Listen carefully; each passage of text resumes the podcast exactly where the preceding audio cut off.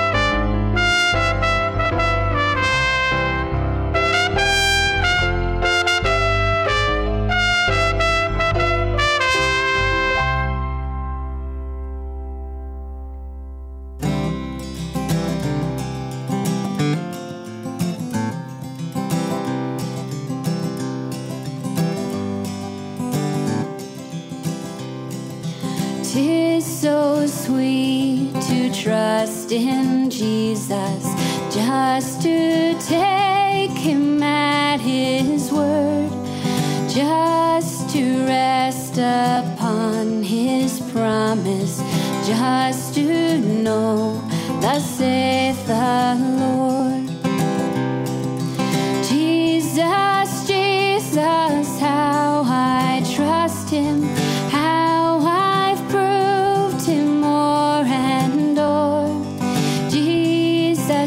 Jesus, precious Jesus, oh, for grace to trust him more.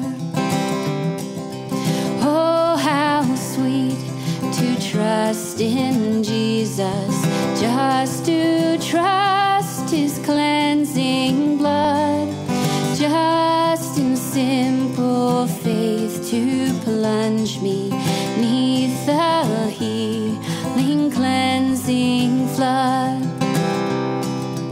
Jesus, Jesus, how I trust him, how I've proved him o'er and o'er.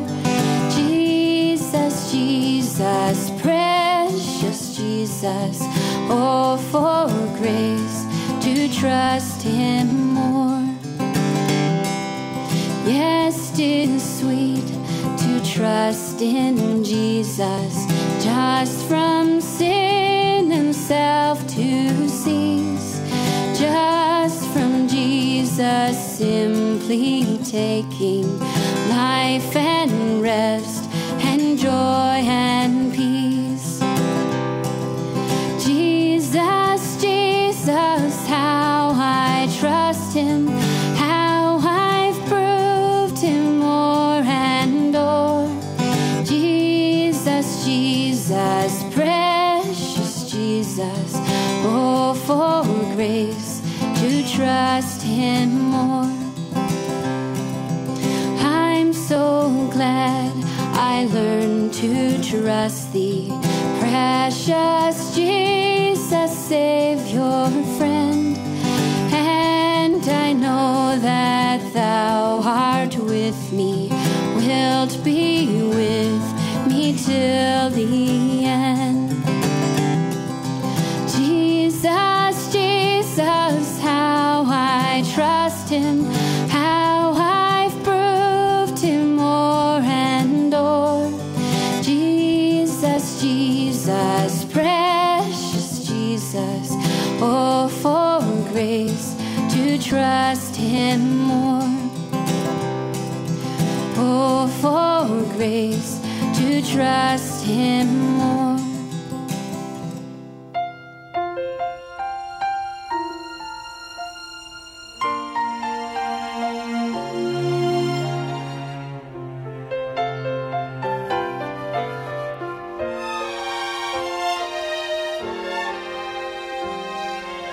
I looked and lo, I saw a lamb high on the holy mountain.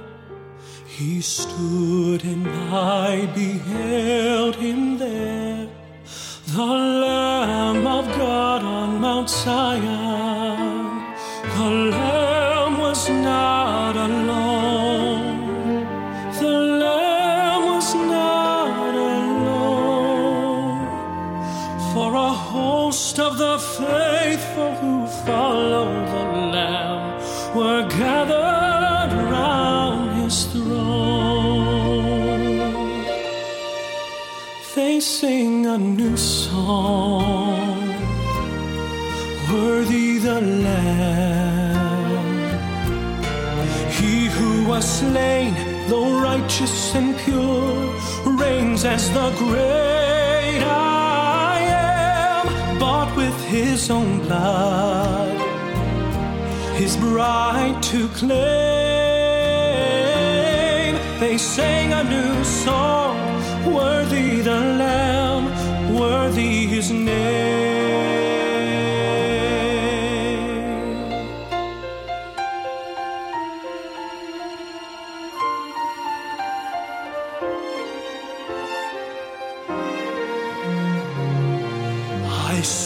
Inscribed on every brow, the name of the Lamb and his Father. For these were saints, the sealed of God, unmarked by the great deceiver. And how their voices rang on Zion.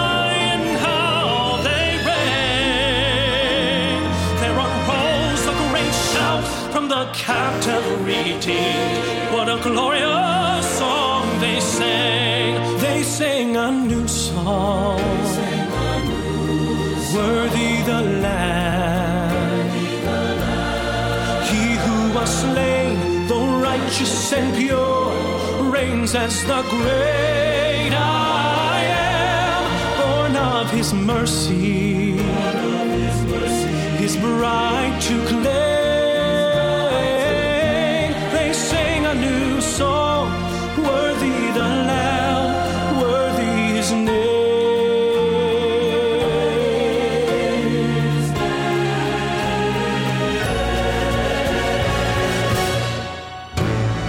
They sing a new song, worthy the Lamb, he who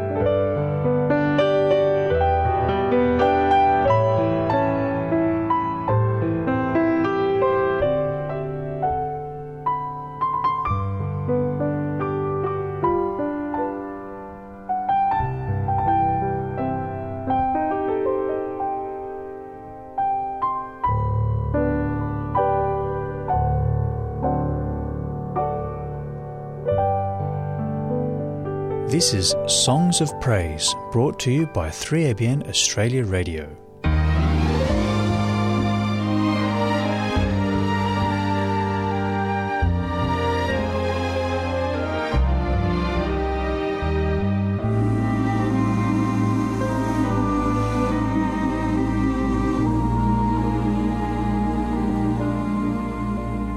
There were famines and earthquakes, with trouble all around. The heavens did shake, no peace could be found. There were wars and strife on every hand. It seemed God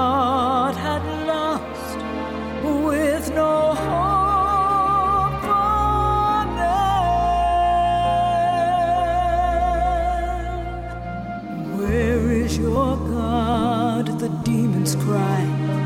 He's left you here to die. Your truth has failed. It's all been a lie, but a shine.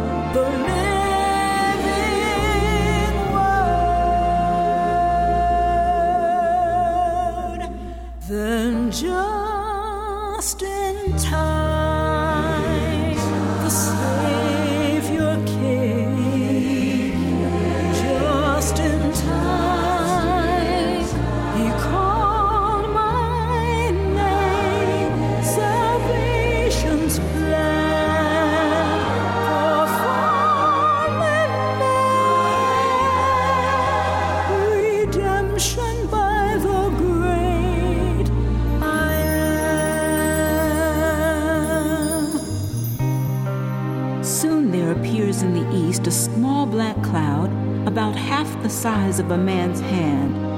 It is the cloud which surrounds the Savior and which seems in the distance to be shrouded in darkness. The people of God know this to be the sign of the Son of Man. In solemn silence they gaze upon it as it draws nearer the earth, becoming lighter and more glorious until it is a great white cloud, its base a glory like consuming fire, and above it the rainbow of the covenant. Jesus rides forth as a mighty conqueror, not now a man of sorrows to drink the bitter cup of shame and woe. He comes victor in heaven and earth to judge the living and the dead. With anthems of celestial melody, the holy angels, a vast, unnumbered throng, attend him on his way. The firmament seems filled with radiant forms, ten thousand times ten thousand and thousands of thousands. No human pen can portray the scene. No mortal mind is adequate to conceive its splendor. His glory covered the heavens, and the earth was full of his praise. His brightness was like the light. As the living cloud comes still nearer, every eye beholds the Prince of Life. No crown of thorns now mars that sacred head, but a diadem of glory rests on his holy brow. His countenance outshines the dazzling brightness of the noonday sun, and he has on his robe and on his thigh a name written, King of Kings and Lord of Lords. Then just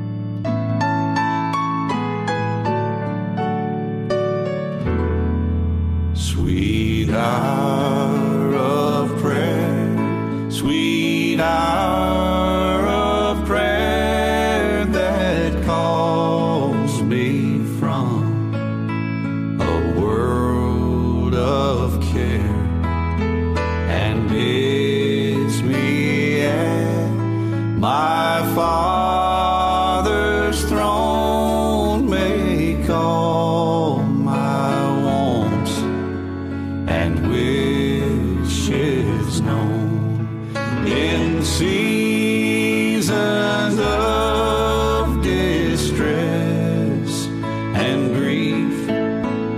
my soul has often found relief and oft escaped the tempter's snare by thy return, sweet hour.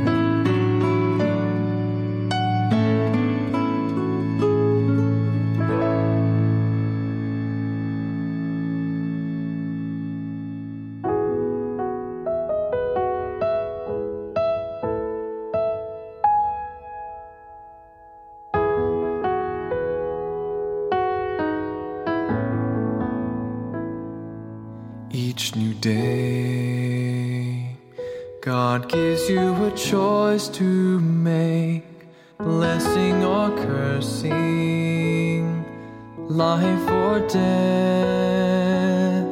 It's in your hands, the choice is yours to make. So what will you choose today? Therefore choose life, that you and your descendants may live. Will you love the Lord your God and obey his voice? For God is your life and the length of your days. So what will you choose? Will you choose life?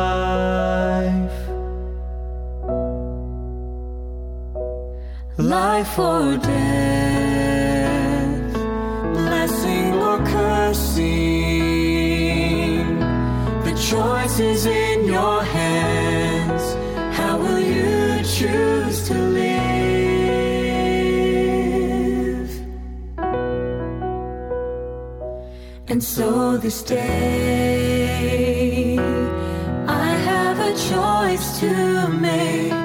Blessing or cursing, life or death, how will I live? The choice is mine to make. I choose Jesus Christ and his way. And so I choose life, that me and my descendants may live.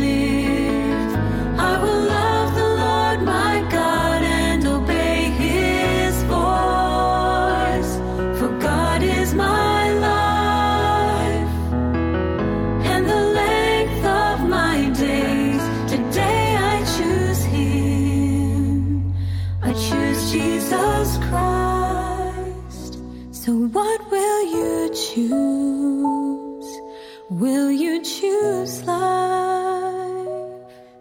therefore choose life, that you and your descendants may live. Will you love the Lord your God and obey his voice? For God is your life and the length of your days. So what will you choose? Will you choose life today?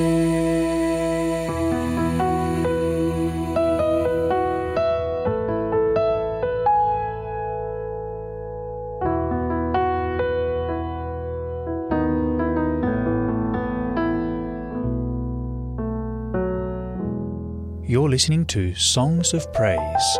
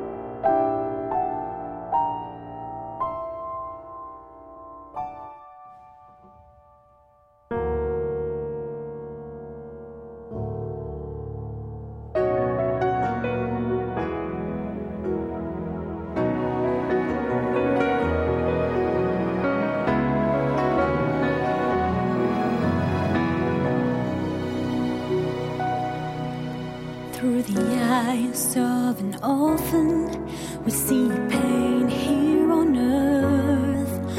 All the hunger and starvation this world is going through. There are wars everywhere, people dying here and there. But there is hope, it's not the end. We're bound for glory.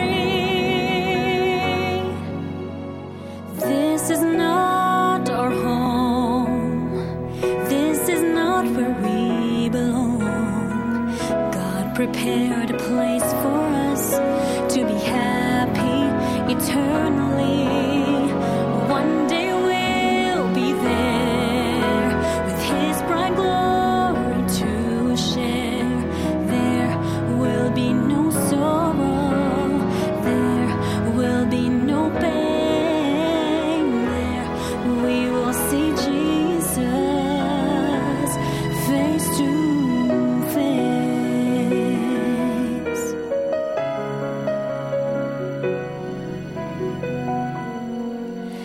The problems just get too much, and we feel like giving up.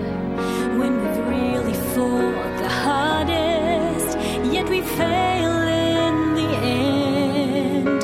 Our friends have gone away, everything seems just in vain.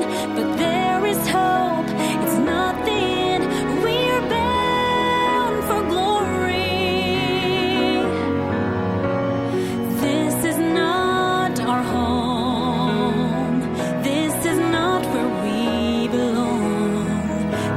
Prepared a place for us to be happy eternally. One day we'll be there with His bright glory to share. There will be no sorrow, there will be no pain. There we will see Jesus face to face.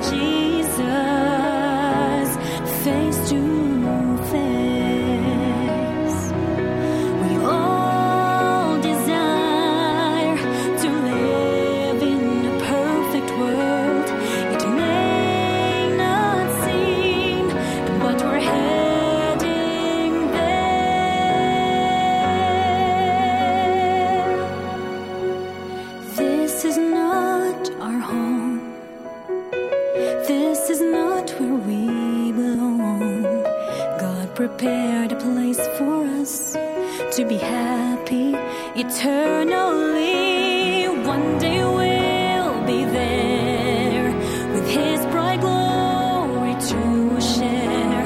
There will be no sorrow, there will be no pain. There we will see Jesus face to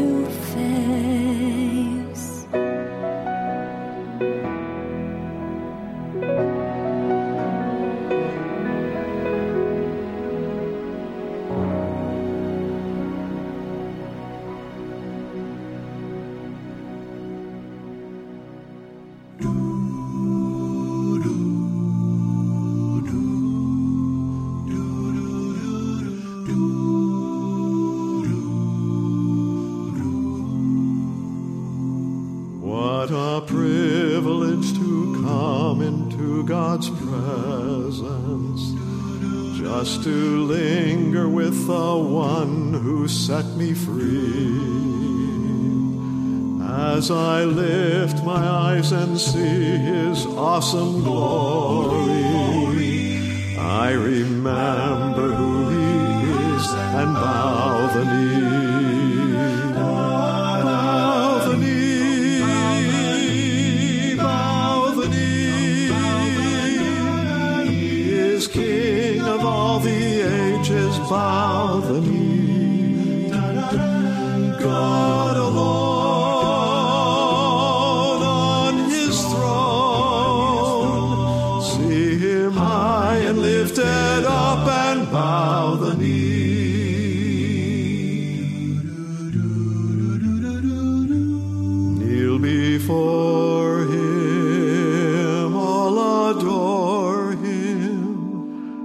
that you live to love him more, bow the knee.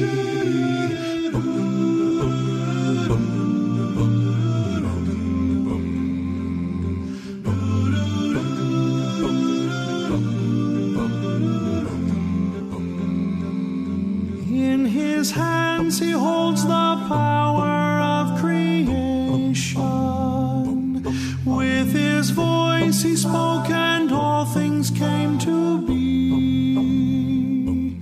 Yet he hears each simple prayer I bring before him. When I humbly seek his face and bow the knee, I bow the knee, I bow the knee.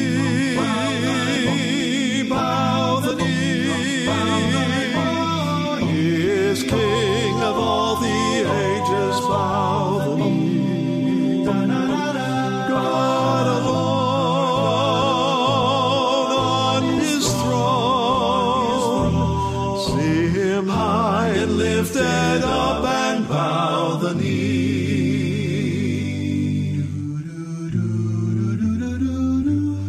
Kneel before him, all adore as you live to love him more, bow the knee, bow the knee, bow the knee.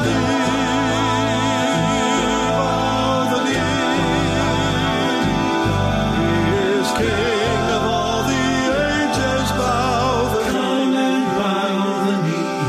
God alone on his throne.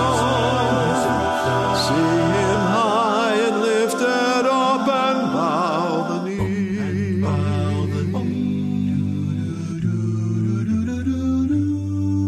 before him, all adore him, as you live to love him more, bow the knee, bow the knee, bow the knee, bow the knee. Above the head.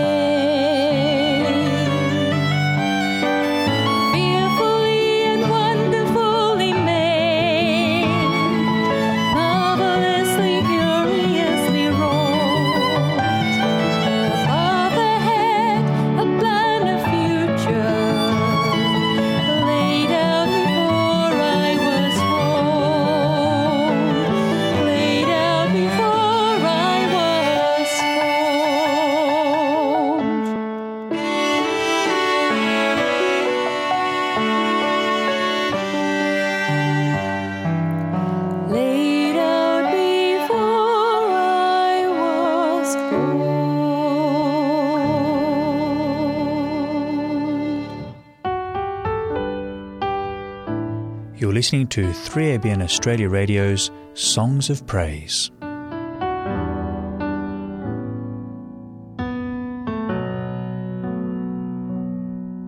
The three friends refused to bow down, like everyone else in the crowd.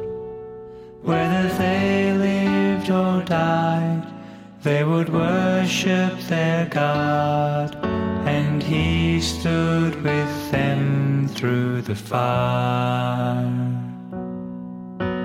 Like the reformers of old, they stood only for their God. His word was their cry, they would not deny.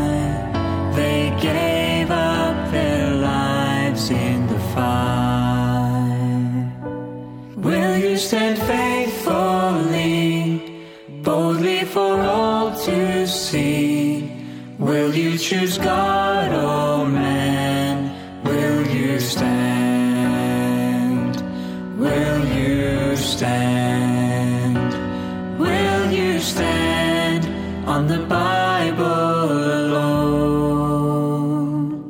Jesus hung painfully on a cross. The people, they shouted and mocked. He said, Father, forgive them. They know not what they do. And He stayed on that cross for me and you. He died on that cross for me and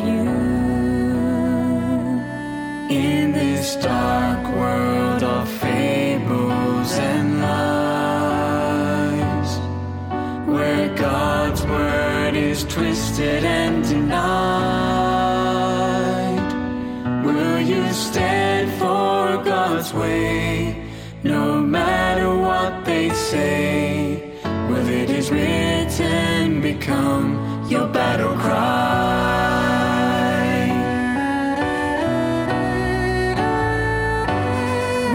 Stand faithfully, boldly for all to see. Will you choose God or man? Will you stand? Will you stand? Will you stand on the Bible alone? We will stand faithfully, boldly for all to see. We will choose God, not man. We will stand. We will stand. We will stand on the Bible alone. What a friend we have in Jesus. All our sins and griefs to bear. What a privilege to carry everything to God in prayer. Oh, what peace we often forfeit. Oh, what needless pain we bear.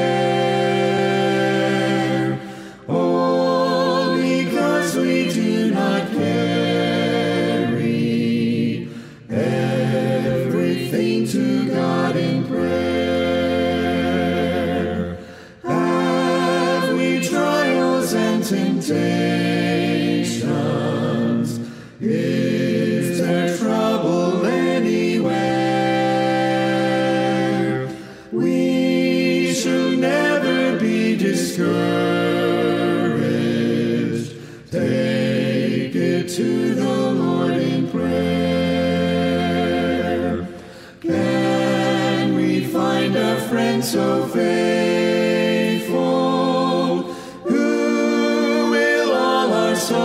share.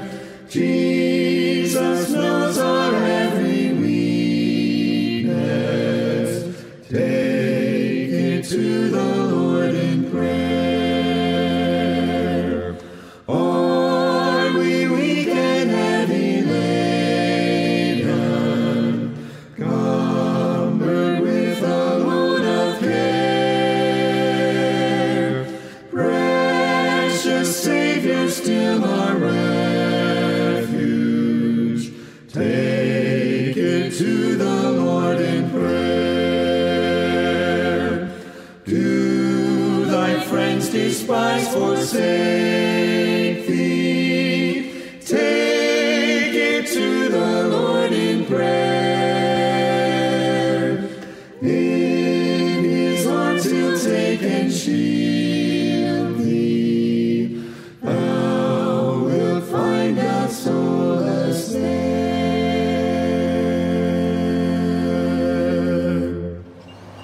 My little children, let us not love in word, neither in tongue, but in deed and in truth. Whatsoever thy hand findeth to do, do it with thy might. Finally, my brethren, rejoice in the Lord.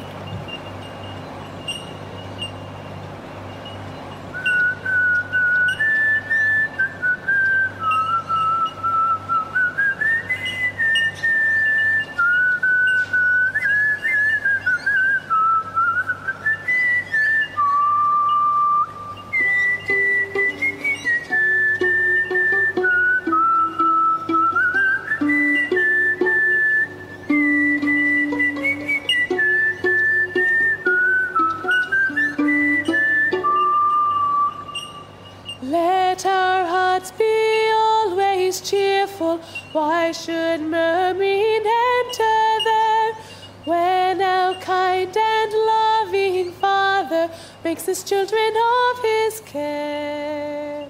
Always cheerful, always cheerful, sunshine all around we see, full of beauty is the path of duty, cheerful we may always be, with his gentle hand.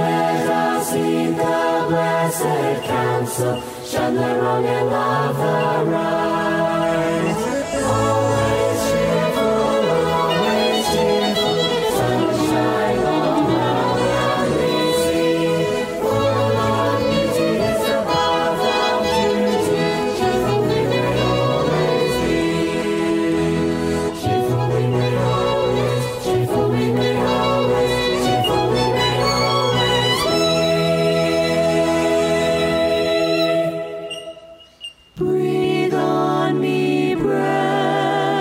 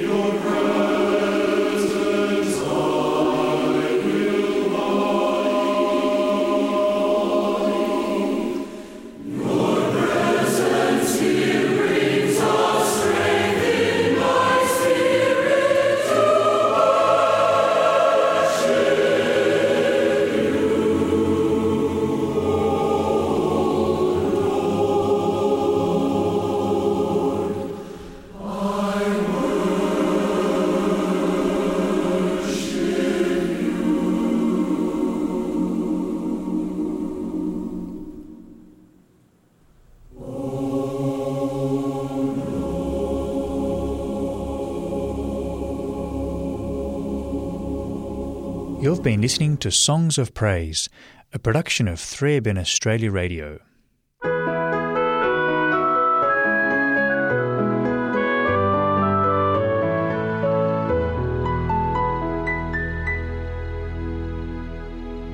Welcome to three A B N Australia Radio's book reading program. The book Christ's Object Lessons, written by Ellen White, presents the parables of Jesus in a fresh light, showing their application to Christian living today. In this devotional classic, Ellen White explores the depths of the best-loved teachings of Jesus, offering a deeply spiritual understanding of the parables of Christ as they apply to our lives today. You'll enjoy the practical applications in a way that touches your heart. Listen now as Clive Nash reads. Continuing the chapter, Other Lessons from Seed Sowing. By rejecting the first warning from God, Pharaoh of old sowed the seeds of obstinacy, and he reaped obstinacy. God did not compel him to disbelieve.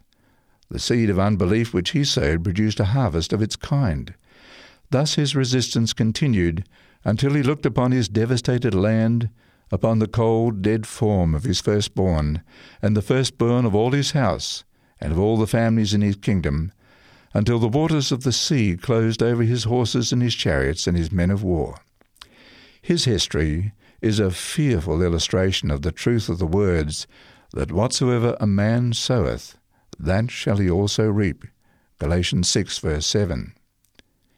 Did men not realize this, they would be careful what seed they sow. As the seed sown produces a harvest, and this in turn is sown, the harvest is multiplied. In our relation to others, this law holds true. Every act, every word, is a seed that will bear fruit.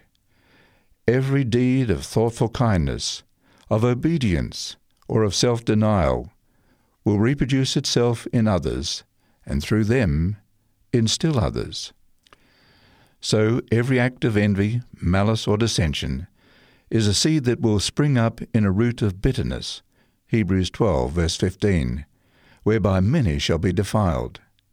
And how much larger number will the many poison? Thus the sowing of good and evil goes on for time and for eternity. Liberality, both in spiritual and in temporal things, is taught in the lesson of seed sowing. The Lord says, "Blessed are ye that sow beside all waters," Isaiah thirty-two, verse twenty.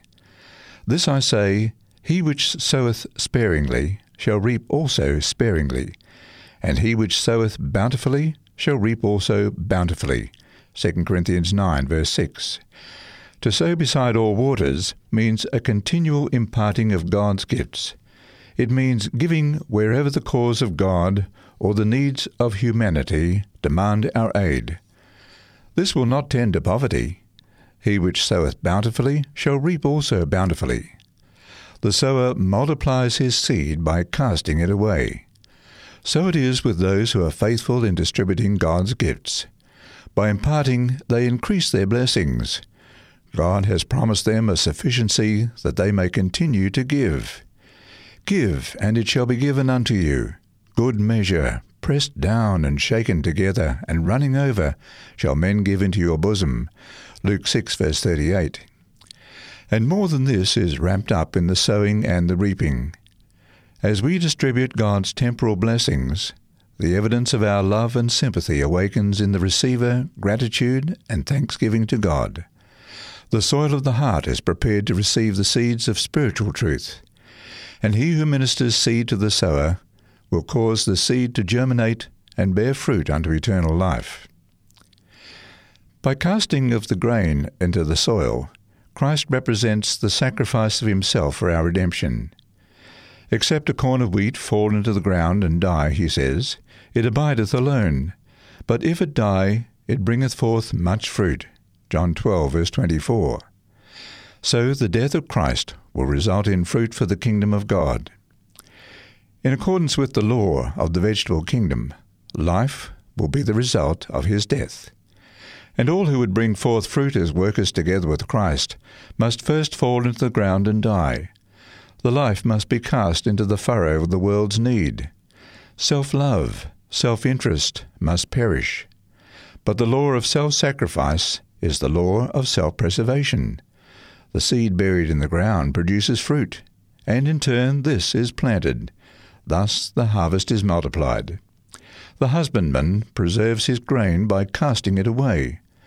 So in human life, to give is to live. The life that will be reserved is the life that is freely given in service to God and man. Those who for Christ's sake sacrifice their life in this world will keep it unto a life eternal. The seed dies to spring forth into new life, and in this we are taught the lesson of the resurrection. All who love God will live again in the Eden above.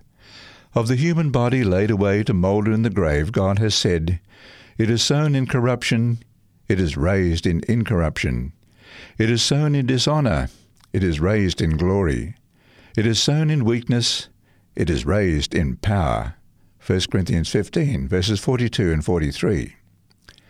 Such are a few of the many lessons taught by nature's living parable of the sower and the seed. As parents and teachers try to teach these lessons, the work should be made practical. Let the children themselves prepare the soil and sow the seed. As they work, the parent or teacher can explain the garden of the heart with the good or bad seed sown there, and that as the garden must be prepared for the natural seed, so the heart must be prepared for the seed of truth. As the seed is cast into the ground, they can teach the lesson of Christ's death, and as the blade springs up, they can teach the lesson of the truth of the resurrection. As the plants grow, the correspondence between the natural and the spiritual sowing may be continued. The youth should be instructed in a similar way. They should be taught to till the soil. It would be well if there were, connected with every school, lands for cultivation. Such land should be regarded as God's own schoolroom. The things of nature should be looked upon as a lesson book which his children are to study, and from which they may obtain knowledge as to the culture of the soul. In tilling the soil, in disciplining and subduing the land, lessons may constantly be learned. No one would think of settling upon a raw piece of land, expecting it at once to yield a harvest. Earnestness, diligence, and persevering labour are to be put forth in treating the soil preparatory to sowing the seed. So it is in the spiritual work in the human heart. Those who would be benefited by the tilling of the soil must go forth with the Word of God in their hearts. They will then find the fallow ground of the heart broken by the softening, subduing influence of the Holy Spirit. Unless hard work is bestowed on the soil, it will not yield a harvest. So with the soil of the heart, the Spirit of God must work upon it to refine and discipline it before it can bring forth fruit to the glory of God. The soil will not produce its riches when worked by impulse. It needs thoughtful, daily attention. It must be ploughed often and deep, with a view to keeping out the weeds that take nourishment from the good seed planted. Thus, those who plough and sow prepare for the harvest. None need stand in the field amid the sad wreck of their hopes. The blessing of the Lord will rest upon those who thus work the land, learning spiritual lessons from nature. In cultivating the soil, the worker knows little what treasures will open up before him, while he is not to despise the instruction he may gather from minds that have had an experience, and from the information that intelligent men may impart. He would gather lessons for himself. This is a part of his training. The cultivation of the soil will prove an education to the soul. He who causes the seed to spring up, who tends it day and night, who gives it power to develop, is the author of our being, the King of Heaven, and he exercises still greater care and interest in behalf of his children. While the human sower is planting the seed to sustain our earthly life, the divine sower will plant in the soul the seed that will bring forth fruit unto life everlasting. Like unto leaven. This chapter is based on Matthew thirteen, verse thirty-three, and Luke chapter thirteen, verses twenty and twenty-one. Many educated and influential men had come to hear the prophet of Galilee. Some of these looked with curious interest upon the multitude that had gathered about Christ as he taught by the sea. In this great throng, all classes of society were represented. There were the poor, the illiterate, the ragged beggar, the robber with the seal of guilt upon his face, the maimed, the dissipated, the merchant and the man of leisure, high and low, rich and poor, all crowding upon one another for a place to stand and hear the words of Christ. As these cultured men gazed upon the strange assembly, they asked themselves, "Is the kingdom of God composed of such material as this?" Again the Saviour replied by a parable. "The kingdom of heaven is like unto leaven, which a woman took and hid in three measures of meal, till the whole was leavened." Among the Jews, leaven was sometimes used as an emblem of sin. At the time of the Passover, the people were directed to remove all the leaven from their houses, as they were to put away sin from their hearts. Christ warned his disciples, "Beware ye of the leaven of the Pharisees, which is hypocrisy." Luke twelve, verse one. And the Apostle Paul speaks of the leaven of malice and wickedness, First Corinthians five, verse eight. But in the Saviour's parable, leaven is used to represent the kingdom of heaven. It illustrates the quickening, assimilating power of the grace of God. None are so vile, none have fallen so low, as to be beyond the working of this power. In all who will submit themselves to the Holy Spirit, a new principle of life is to be implanted. The lost image of God is to be restored in humanity. But man cannot transform himself by the exercise of his will. He possesses no power by which this change can be effected. The leaven, something wholly from without, must be put into the meal before the desired change can be wrought in it. So the grace of God must be received by the sinner before he can be fitted for the kingdom of glory. All the culture and education which the world can give will fail of making a degraded child of sin a child of heaven. The renewing energy must come from God. The change can be made only by the Holy Spirit. All who would be saved, high or low, rich or poor, must submit to the working of this power. As the leaven, when mingled with the meal, works from within outward, so it is by the renewing of the heart that the grace of God works to transform the life. No mere external change is sufficient to bring us into harmony with God. There are many who try to reform by correcting this or that bad habit, and they hope in this way to become Christians, but they are beginning in the wrong place. Our first work is with the heart. A profession of faith and the possession of truth in the soul are two different things. The mere knowledge of truth is not enough. We may possess this, but the tenor of our thoughts may not be changed. The heart must be converted and sanctified. The man who attempts to keep the commandments of God from a sense of obligation merely, because he is required to do so, will never enter into the joy of obedience. He does not obey. When the requirements of God are accounted a burden because they cut across human inclination, we may know that the life is not a Christian life. True obedience is the outworking of a principle within. It springs from the love of righteousness, the love of the law of God. The essence of all righteousness is loyalty to our Redeemer. This will lead us to do right because it is right, because right doing is pleasing to God. The great truth of the conversion of the heart by the Holy Spirit is presented in Christ's words to Nicodemus. Verily, verily, I say unto thee, except a man be born from above, he cannot see the kingdom of God. That which is born of the flesh is flesh, and that which is born of the Spirit is spirit. Marvel not that I said unto thee, Ye must be born again. The wind bloweth where it listeth, and thou hearest the sound thereof, but canst not tell whence it cometh and whither it goeth. So is every one that is born of the Spirit. John chapter three, verses three to eight. Join us again next time as Clive Nash continues to read from the book Christ's Object Lessons, written by Ellen G. White.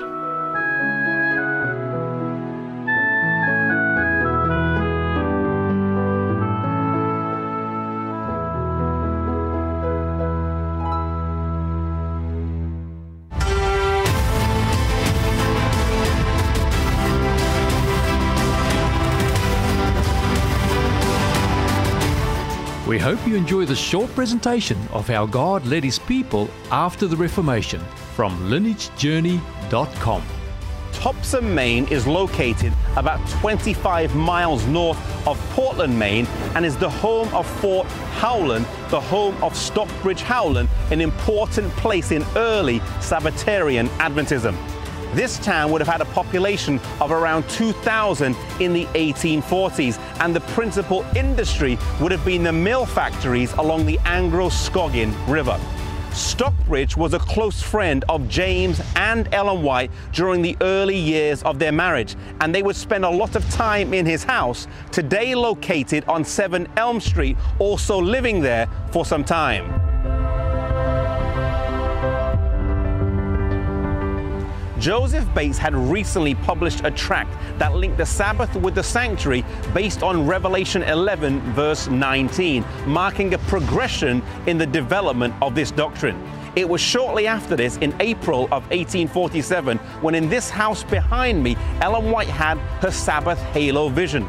She saw the Ten Commandments of God inside the Ark of the Covenant with a special halo of light around them. This marked the Sabbath as being present truth, for they saw Jesus before the ark in the most holy place. Shortly after this, James White published a tract that crystallized the views of the founders of Adventism, entitled A Word to the Little Flock. In October of eighteen forty-seven, the Howlands invited the Whites to move in with them, and they moved into the upstairs floor of the house.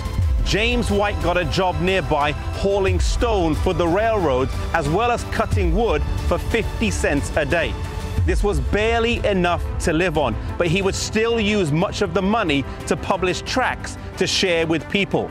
The sacrifice of these early pioneers is remarkable, considering the poverty that they were living in. Topsham, Maine is also the location of one of the six Sabbath conferences of eighteen forty-eight in the Howland home. It was after this conference that the Whites realized they could not travel with Henry everywhere due to the busy schedule. He thus spent the next several years living with the Howlands, and it wasn't until his parents moved to Rochester, New York, that he moved back with them. Such were the sacrifices that they made early on due to the busy traveling and speaking life that they had. During the fall of eighteen sixty-three, the Whites would return to New England and spend some time in the Howland home.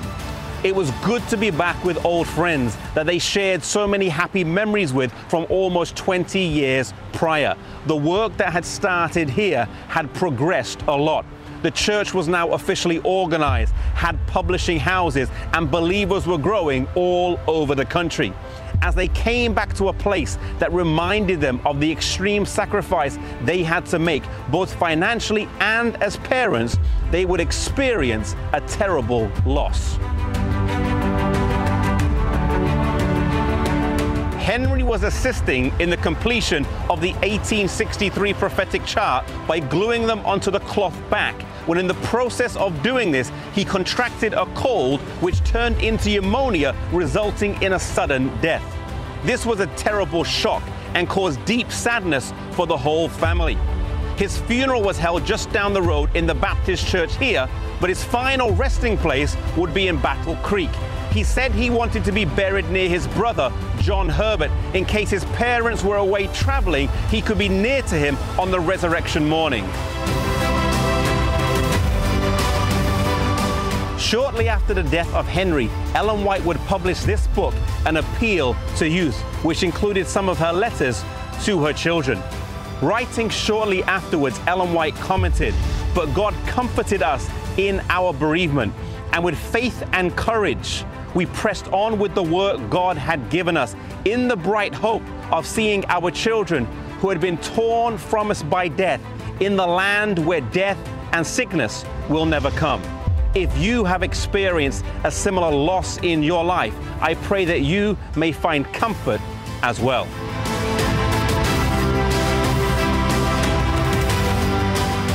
To view more episodes in this series, visit lineage journey dot com.